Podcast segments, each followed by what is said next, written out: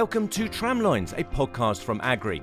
I'm your host, Tony Smith, putting your questions to the experts. In this episode, I'm talking to Agrii's senior agronomist, Andrew Richards. Today's topic is boosting bugs in soils and asking an expert from Agrii, what does this mean? What is the agronomic benefit? And of course, importantly, is there a financial benefit for the grower? So Andrew, can we start by asking, what are the bugs in our soils that we should be aware of? Well, Tony, that's, I think what we've seen over the last few years is this massive change in our understanding of what is in the soil. And obviously, as a result of coronavirus, we've all become suddenly experts in PCR testing, understanding of the genetics makeup of microbes, which is what's been used by soil biologists or microbiologists with increasing levels of sophistication over the last 10 years to really start to understand what's in the soil. Now, I think before we perhaps delve a little bit into that, it's worth getting our heads round what is the scale of what we're looking at in the soil. And I think we can start off with the food web, where we've got these different trophic levels, we call them. So we're starting off with the plants, with the plant roots and the exudates and the decaying plant material. Then we've got our decomposers, those the bacteria and the fungi involved with that. Then we have the shredders, the little creepy crawlies. Then we have the predators, those that feed on the microbes. And then we've got this ecosystem engineers, the worms. Now, in terms of trying to get this scale of things, so if we think down at that the lowest level at our decomposers, so there are something like 100,000 maybe bacteria and different fungal species within a spadeful of soil, and this could represent something like a billion, several billions of individual organisms. Then at the next stage up, there's the little animals that feed on them, the nematodes and protozoa, and we're talking hundreds of species and 110 to 100,000 individuals within a soil sample. Then we're looking at the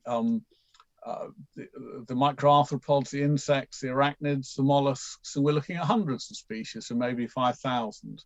And then you've obviously got the some mammals that are across the top of that, living on some of those worms and beetles. So it's a really massive environment. And I think this get some idea of the scale. You could be within a gram of soil. One scientist has estimated there is 10 billion living bacteria within that. Right. So, how do you assess, how do you measure actually how healthy your soil is from this perspective in terms of bugs? Well, that's what I think is not a practicality part at the moment, which is why people have gone to looking at indicators. So you remember I talked about the trophic level. So we start off at the smallest level with the bacteria and fungi, where we're dealing with tens of thousands of species. So at that point at the moment, we're some people will say, well, an indication of total microbial biomass is a good idea. But the problem is you don't know what's good and what's bad. So is that reflector of healthy? Then we could move up a notch. And this is one that's favoured by a number of academics, is looking at different types of nematode. Now, from an agricultural point of view, we always think of nematodes as being, pests, don't we, like PCN. Mm. Whereas the free-living nematodes are really critical part of this whole soil ecosystem and its functionality. And within the soil, you have nematodes that live on bacteria, some that live on fungi, some that are herbivores. And they have different mouth parts. And one of the ways of determining what your makeup of bacteria and fungi is within looking at those relative populations. Now, we were part of an EU-funded project, Acrocycle, and we had a PhD student, Anna, working up at Harper. And she looked at nematodes, and really quite useful method. But at the moment, it's completely impractical to take beyond the lab, because what she was doing and had to be trained up to do this was looking down a microscope at the mouth parts of nematodes and determining which, which were which. So you can imagine the time-consuming nature of that just to get to understanding one soil sample. Obviously, in time, we're looking at, a genetic way of doing that, which will hopefully come along. At the next scale up, again, because it's all around this sort of hierarchy, you can know that the variation of microarthropods and insects can be then used because, as an indication, because obviously they depend on what's below them in terms of nematodes, protozoa, bacteria. And there's an international standard of looking at springtails, and you look at the relative population of those that live below and above ground. And again, that's a question of identification, but it's not perhaps quite as difficult because the springtails that live below ground don't have pigments because they don't need to protect themselves from the sun, so they're clear, and the ones that live above ground are pigmented.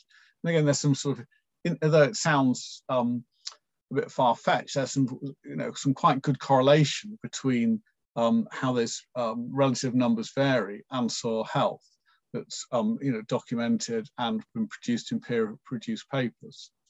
And then above that, this is the one area that, if you had 20 of soil scientists in a room and all saying, how do you measure soil health? Simply earthworms. And that's a relative number of earthworms.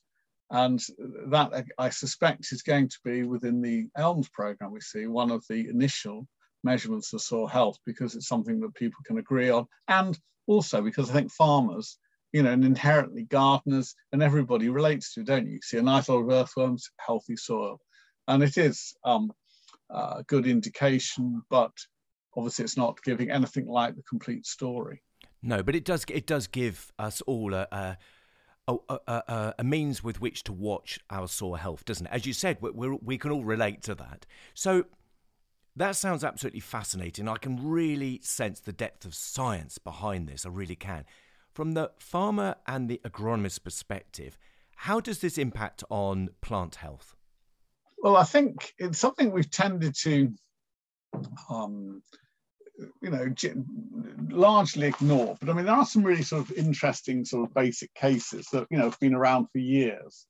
And I think the simple one, and I think this is also one we need to really get our head around, is what really controls that sort of biodiversity in the soil, the sort of fungi, bacteria, and really most soil mechanisms is pH. Now that is a sort of have far bigger impact than anything else. And sometimes we can use pH to, manipulate soil health. And people have done it for years without perhaps thinking about it or understanding the sort of biology behind it. So, for example, earthworms like neutral to alkali soils, and around pH 7 would be optimum from an earthworm. Now, if you wanted to grow potatoes in that field and you had your slightly above pH 7, you're going to have an increased risk of scab. So a lot of potato farmers, for a healthier soil, they actually, having less scab is more important than earthworms. And this is where that sort of playoff. And then we've also known for many years around clubroot, and that whether it's the sort of Brussels sprout grass that sort of migrated onto the sort of calcareous soils, or growing swedes in Scotland, that high pH suppresses clubroot. So we're already at that sort of very basic level of, manipulation of soil biology to help us with plant health. Sure. So you mentioned the pH, and a lot of talk on the street at the moment, if you like, or even in the field, is about organic matter and regen agriculture. So tell me a little bit about organic matter. How influential is that in terms of soil health? Well, I think along with pH, organic matter is absolutely critical. And in a previous podcast, you've talked to Andy Neal. And I think for anybody who hasn't listened to Andy Neal in terms of understanding of organic matter, how that drives soil structure, soil functionality, please do listen to that, and his understanding of sort of pores and structure. And that is really is sort of that vital, because organic matter provides the food, the habitat, sort of substrate to enable biology to exist within the soil. Yeah, very interesting. And a great point that you made there, which is do listen to Andy Neal's podcast, which is all about understanding the science of soil organic matter. Well worth a listen to if you haven't already done so. Something that I've read that you've written about is biologicals and N fixation, nitrogen. What's the influence of bugs when it comes to that? Well, we know that improving nitrogen use efficiency is going to be a critical component going forward. We've got the FAO guidelines coming out in 2030, or I think, I'm not quite sure sort of how mandatory that is, that nitrogen use efficiency has got to be increased, nitrogen losses reduced by 50%, which is going to really sort of focus the mind on how we improve our use of nitrogen. And this year we've had this really massive sort of kick in the teeth for agriculture in terms of nitrogen. Harper-Bosch we've relied on. We've seen nitrogen shoot up from £270 a tonne to £695 a tonne, completely changing the dynamics. And how do we make nitrogen work in a better way? So for quite a few years, the sort of holy grail in the way of soil biology is, can we get soil biology to fix nitrogen for us for the non-leguminous plants? We've obviously all very familiar with peas and beans, where we don't need to apply nitrogen, and the rhizobial bacteria, which enable them to fix their own nitrogen. So the question is, can that then be looked at in other crops? And there's a lot of work around the world looking at whether it's sort of cereals, wheat, rice, maize, the world's major cereal crops. And can we, that don't normally associate with rhizobia, but can we find a situation where adding biology to the soil, you could enable them to gain a level of nitrogen. Now, we've had a history within Agrii of looking at a number of projects. I know Colin Lloyd and team were involved with the European project when we the Dalgety business joined Mastoc, and we've since worked with a number of other provisos of bacteria. But what's perhaps becoming increasingly known as this level of biology understands within soil, that it's not about single or limited number of adding a few nitrogen fixing bacteria to the soil that's going to make the difference. The whole sort of complexity of those trophic levels I talked about, how they interrelate. So you might have introduced some soil fixing bacteria into the soil, but are they able to survive in that soil? Is it the right pH? Can they colonize, etc.? Some of the first points. Secondly, they could produce a lot of nitrogen, which just feeds something else within the food web.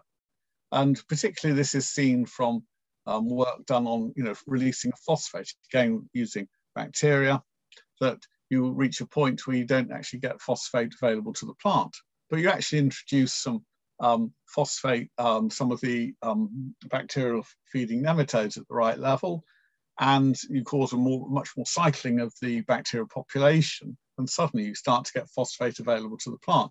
And it's these sort of complex interactions that are going on. And it's just sort of, sorry to sort of drift from one to the other, but you see within nitrogen, you've also got the importance of earthworms within the process. You've got nematodes again as part of that, getting nitrogen from being fixed by the bacteria into the plant. And this is where actually I think that there's some really exciting work going on, rather than thinking we're being clever here, we're adding biology to the soil. Well, we've got so much biology in the soil, is how do we manage that soil in a way that is sustainable, but actually encourage the soil to produce, to enhance the biological activities that we'd like to. Very interesting, Andrew. And moving on, how can having a good soil health help us with regards to ELMS? Well, it's going to be, there is going to be a payment for managing soils in a healthier way. And there's definitely, or for monitoring that health, Now, like with all things, there's massive, to do with government committees and the fact we haven't got not a single definition of soil health discussion around what might be included within that. But there's definitely going to be a component. To start with, it looks as though it will be around looking at VESS, which is visual evaluation of soil, a technique developed in New Zealand by Graham Shepherd and perhaps all taken on in the UK by Shruck, and that's freely widely available, but it does a bit of time consuming looking at structure in the field. The biological components will be around monitoring soil organic matter, and earthworm tests. Going beyond that will be the sort of next phase, what might be for soil health. But I think that's where that will be. Now, whether it's all getting slightly sort of muddied by wanting then to link soil organic matter with carbon, and if people are wanting to understand the carbon stocks they've got within the soil, what is the international requirements in terms of depth? Obviously, the more deeper you take the sample, you've got carbon running down through the soil, the more carbon you can claim within the soil that you've got and maybe get a payment for it. So it's a bit sort of complex. And as usual with all these things, slightly muddied. And I think we need to be a bit cautious sort of jumping into some of the carbon schemes, but definitely organic matter, worms and VESS will play a part within that. And then as hopefully the science becomes agreed, perhaps a more comprehensive and sort of functional based approach to some other measurements will be incorporated. Sure. So what I'm hearing is that this is an area where agronomists and growers need to really, really keep a watchful eye, because it's going to be in their interest to do so. Bringing it together, what's Agrii doing? Are you doing any trials or research yourselves? Well, one of the key things that we're doing is launching within Agrii our own soil health service offer, because people are requesting whether it's around understanding their carbon stocks, whether it's around meeting SFI requirements to enable them to have a baseline of the soil health status.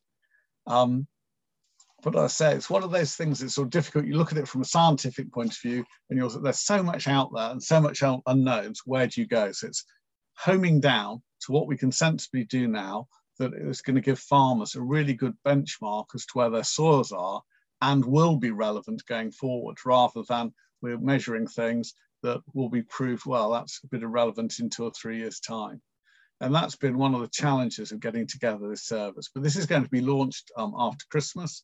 And, we put a lot of work into it the last 2 or 3 years in trying to get the best approach to measuring soil that's going to have that functionality and help to the farmer in terms of helping him improve his soil management and nutrient use efficiency and keep his soils in the healthiest state.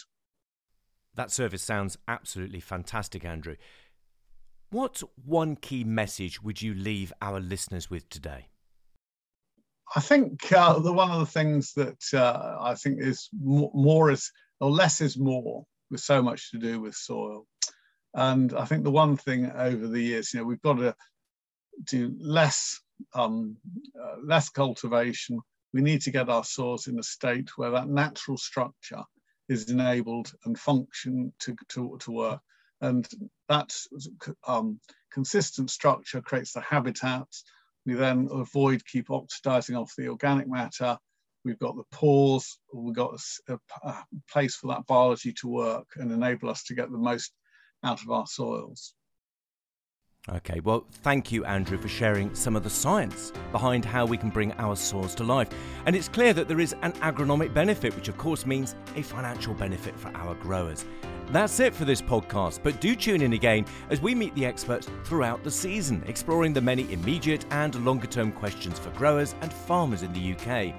The Tramlines podcast has now received over 2,500 downloads, and we want to make sure this podcast is relevant to your farm business. And so if you have any questions that you would like us to ask the experts, email info@agrii.co.uk. See you next time.